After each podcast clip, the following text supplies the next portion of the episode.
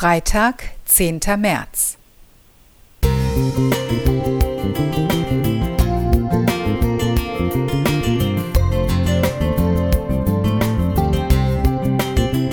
Ein kleiner Lichtblick für den Tag.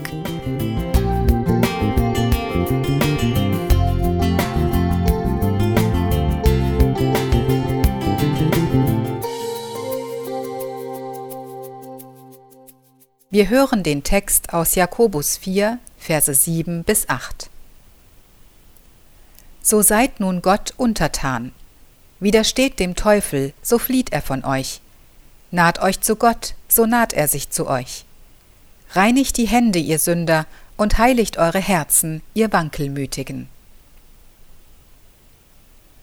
James Butler wollte lange nicht einsehen, dass er den Kampf gegen die Sucht verloren hatte.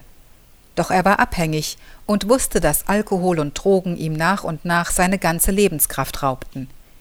Ihm war bewusst, dass ihn eine der beiden Substanzen letztendlich umbringen würde, und doch schaffte er es lange nicht zu kapitulieren. Als es ihm dann doch gelang, machte er eine überraschende Feststellung.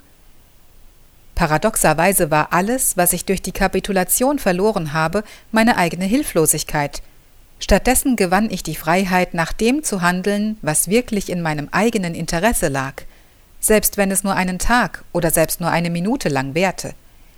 Jeden Tag musste ich die weiße Fahne der Kapitulation hissen, nicht vor meiner Sucht, sondern vor meinem Prozess des Heilwerdens. Ich lernte, dass ich mich nicht selbst retten konnte und dass ich der Hilfe einer Gemeinschaft und einer höheren Macht bedurfte, um nüchtern zu bleiben. Zu kapitulieren zählt zu den größten Herausforderungen im Leben.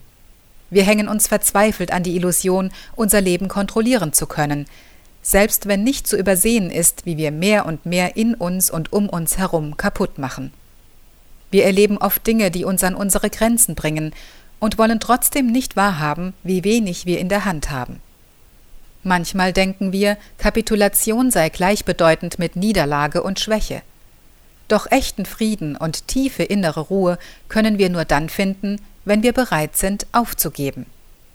Wir erkennen unsere Bedürftigkeit und geben freiwillig den Schlüssel zu unserem Herzen und unserem Willen aus der Hand. Wir machen uns auf den Weg hin zu Gott. Gottes Liebe hilft uns, das aufzugeben, was uns oder andere zerstört. Gott wird uns nie darum bitten, etwas Gutes aus unserem Leben zu verbannen, denn er hat immer die Perspektive der Ewigkeit. Das Leben, das sich Gott für uns wünscht, ist hoffnungsvoll und hell und erfüllt von seiner Güte. Dieses Leben ist nicht nur auf uns selbst und unsere Bedürfnisse fokussiert, es schließt immer den Blick auf unseren Nächsten mit ein. Chantal Klingbeil